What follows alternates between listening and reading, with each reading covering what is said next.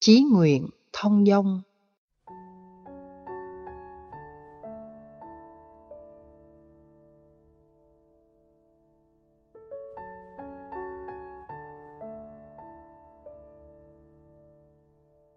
Chí nguyện xuất gia Một vị xuất gia rày đây mai đó với bình bát đi thông dong trên mọi nẻo đường đời. Hình ảnh đó tượng trưng cho sự giải thoát rất cao. Việc mở mang mối đạo cũng thuận tiện.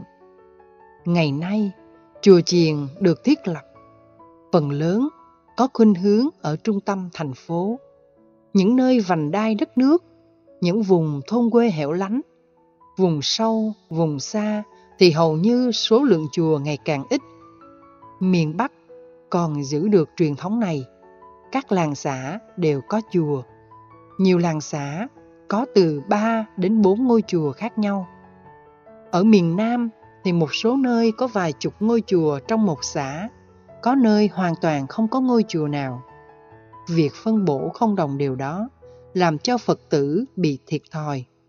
Như vậy, định chế xã hội ảnh hưởng đến đời sống tâm linh của người xuất gia rất nhiều.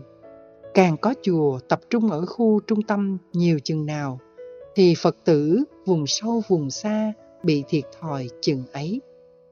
Việc mở mang mối đạo cũng giảm thiểu hoặc giới hạn.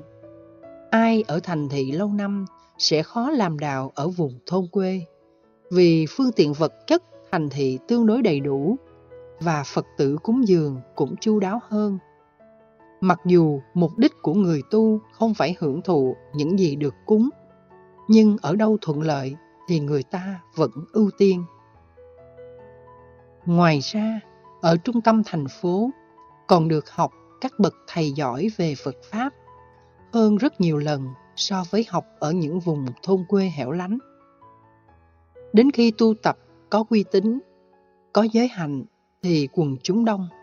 Sau này có nhu cầu cất chùa ở vùng quê của mình cũng dễ dàng hơn, làm Phật sự hanh thông hơn.